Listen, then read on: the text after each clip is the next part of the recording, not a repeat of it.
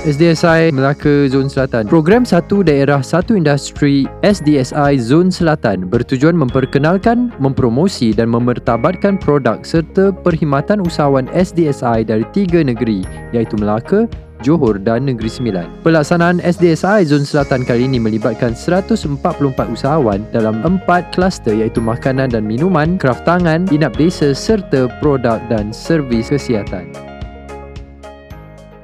Um, Palmyra Food Network ini ialah sebuah syarikat uh, di Negeri Sembilan, Senawang Mhm. Negeri Sembilan. okay. Dan kami mengkhusus dalam pembuatan produk berasaskan cili dan Mhm. rempah.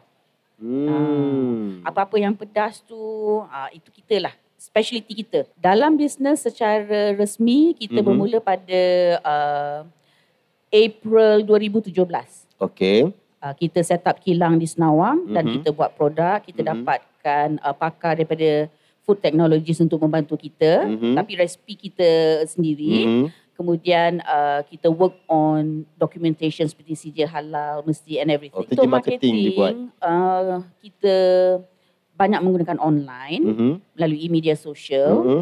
Uh, kemudian sekarang ni kita dah set up distributors Okey. di 10 buah negeri. Mhm. Uh, jadi mereka ni mempunyai ejen-ejen sendirilah. Mhm. Uh, dan pada masa yang sama kita hire juga sebuah syarikat marketing Okay. untuk memasarkan produk kita Mhm. uh, di Malaysia dan juga Mhm. ke luar negara. Wow, Ah. hebat. Dah berada di luar negara sekarang. Uh, dia ada uh, kalau betul sampai keluar negara tu kita ada di Brunei. Mhm. Uh, kemudian kita akan menghantar ke Hawaii dan surprisingly kita juga ada mendapat uh, permintaan daripada Thailand. So jadi marketingnya menggunakan pelbagai uh, Kita gunakan teknik pelbagai lah. cara teknik. Ah, Ah, Sebab sekarang ni kalau tak buat macam tu it's Mhm. impossible to achieve uh, target kita. Di beberapa halal mat, Mhm. uh, kedai-kedai runcing Mhm.